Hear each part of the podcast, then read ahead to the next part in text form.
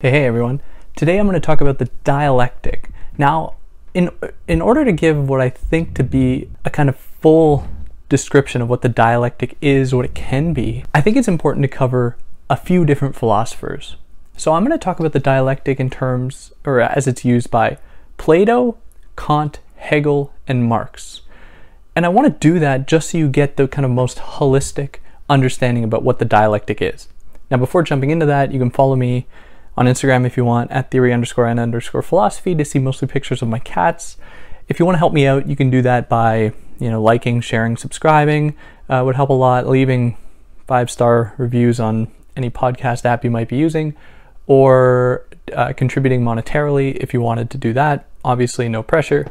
If you're listening to this in podcast form, you can find the video on YouTube, or if you're listening to this on YouTube, you can find it in podcast form where there shouldn't be any ads, and I hope to keep it that way because they're annoying. Uh, so yeah, let's jump into this. So the dialectic, beginning with Plato, because we're going to move through them chronologically here, can be understood very broadly as a verbal engagement between two people, which is what the term suggests, uh, coming from the Greek out of um, the word dia, which, which uh, invokes the idea or evokes the idea of two, so two people in this case. And lectic, I think, is lecticos, but it's not totally relevant, which which uh, refers to speech or the kind of act of verbalizing something. So it is a dual engagement between two speakers. And this comes out in Plato through what many of us would know to be the Socratic dialogues. So, as many of Plato's books are framed, they happen to take place between two interlocutors, two, two speakers, most often Socrates and somebody else. And Plato sees within people and their capacity to speak a potential to move beyond the sensuous world into what we might just call transcendence. And this can happen only when, you know, two people are engaged in such a way as to elevate language beyond itself and beyond this realm. So, this often takes the form of Socrates asking methodical questions to somebody else. In the process, this person begins to realize exactly, you know, where this process is going, and then Socrates, through the use of language and his relative position to another person that he could pick out or um, kind of parse through their their own language, their own explanations, uh, uh, the truth that is immanent, that is within all of us, with language alone, and it is through that that we are able to elevate ourselves to the next plane, the you know ideal or transcendent. Now, this relates pretty well with probably how most of us understand the dialectic as being the meeting of a thesis and an antithesis that collide, forming a new idea, the synthesis, which then becomes the new thesis that can then be opposed again, and then through that confrontation forms another synthesis that can then be opposed again, and so on and so forth. So when you have two speakers for, for Plato, what you are seeing is a confrontation that opens up the possibility to the transcendent, to this synthesis that moves beyond the limited domain of signs. And Plato has you know a lot of opinions about how this is reserved pretty specifically for verbal speech and how it isn't opened up with like um, like writing. He's very clear about, but I'm not going to get into that now. So that's pretty well how we can think of the dialectic through Plato. Now let's jump a few, couple thousand years to Kant. And Kant, imagine imagine a scene where Socrates and let's say Thrasymachus or somebody else uh, are engaging in this dialectical discussion, and Kant is sitting there watching. Kant would be sitting, waiting very patiently for the so called truth to arrive, the moment of transcendence. And he'd be waiting and waiting and waiting, and it never comes because there's still only two mortals discussing in mortal tongue, that is through language, they don't seem to actually breach into anything new. So Kant is like, wait, what's going what's going on here? Is there a limit to the dialectic? Can the dialectic not take us where Plato thinks it can? And so he, Kant sets out to prove that dialectical reasoning is limited. So, in order to do that, he takes two arguments that are a, that's a thesis and an antithesis that are, you know, one idea and its complete opposite, to demonstrate that both at a certain point of reasoning are true. You know, at their um, you know limit point can both be true. One argument goes as follows: that time and space are infinite, and the reason they are infinite is because if they weren't, then that would mean that there was nothing before it. And how would it be that there was that time and space that are things that, that exist and that give meaning to things in the world, in the world in the universe, how could it possibly be that time and space exist if they came from nothing? Because you can't make anything out of nothing. So they must be infinite. So that's one idea.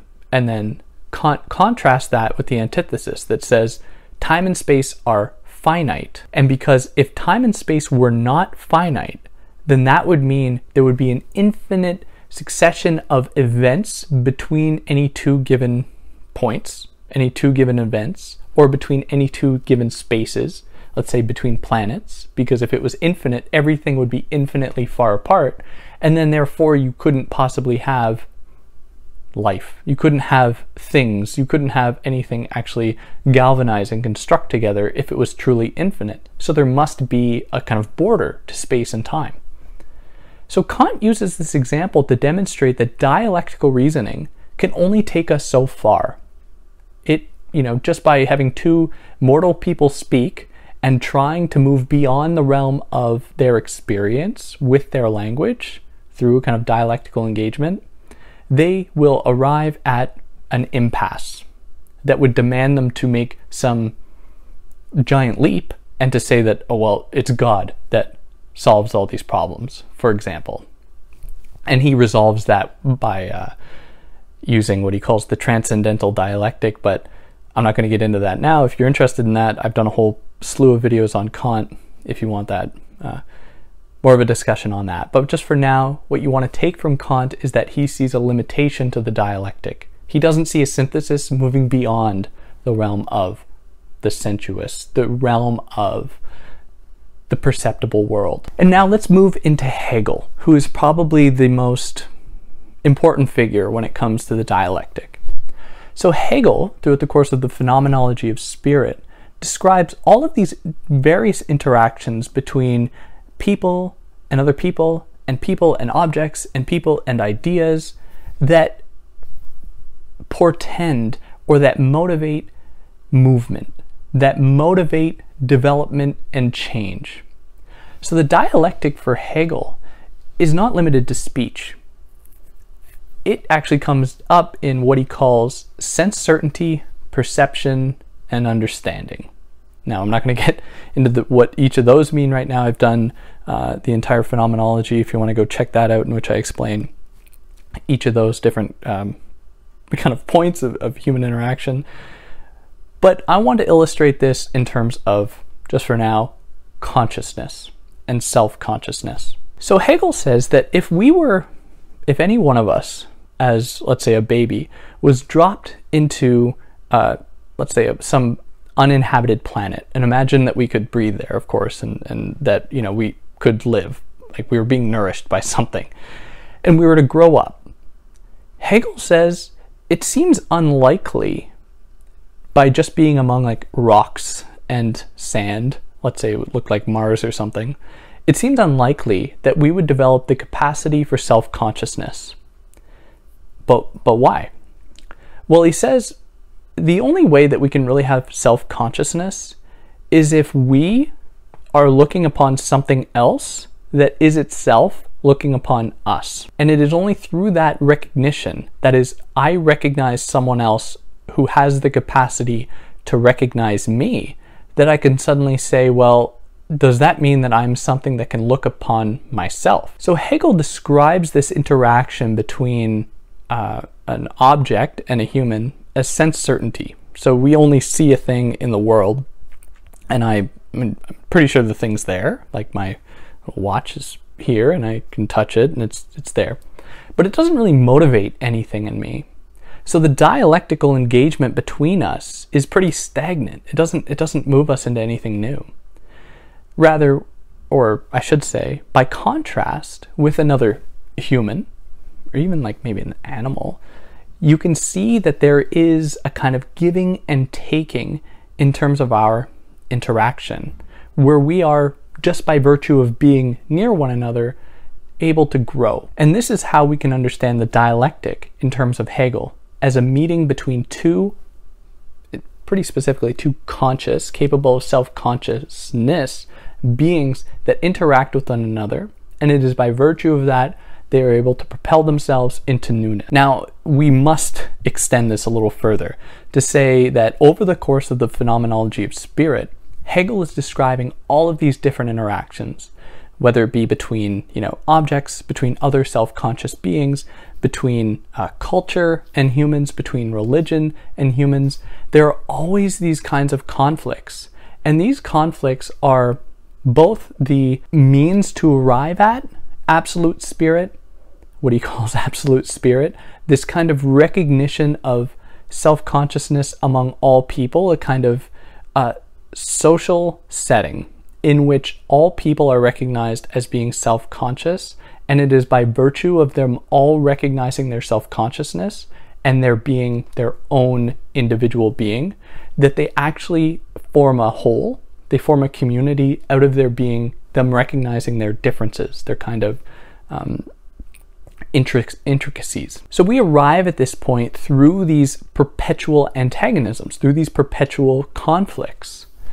And this extends then to finally, for him, like um, the recognition of a kind of withoutness, like with uh, in the form of God or, or religion. And there is then this kind of perpetual thesis, antithesis, synthesis, thesis, antithesis, synthesis over and over and over again. And it is decidedly abstract. That is, he's describing this always occurring between all people, between all things. Like I say that it was kind of reserved for self consciousnesses engaging with one another, but there are dialectical occurrences between me and, and a rock. When I confront a rock, I am confronted with a possibility for newness. What can I do with the rock? What can the rock do with me? Almost. And that propels us finally into Marx.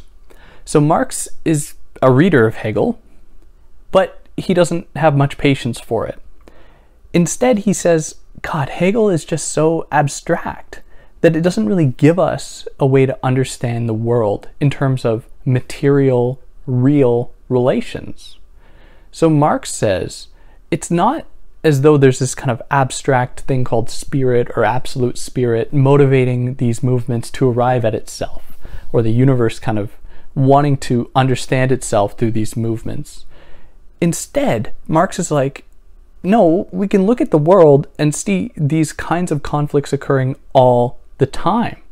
And specifically for him, this is class conflict. So you have upper classes and lower classes. You have serfs and um, like landowners or feudal lords.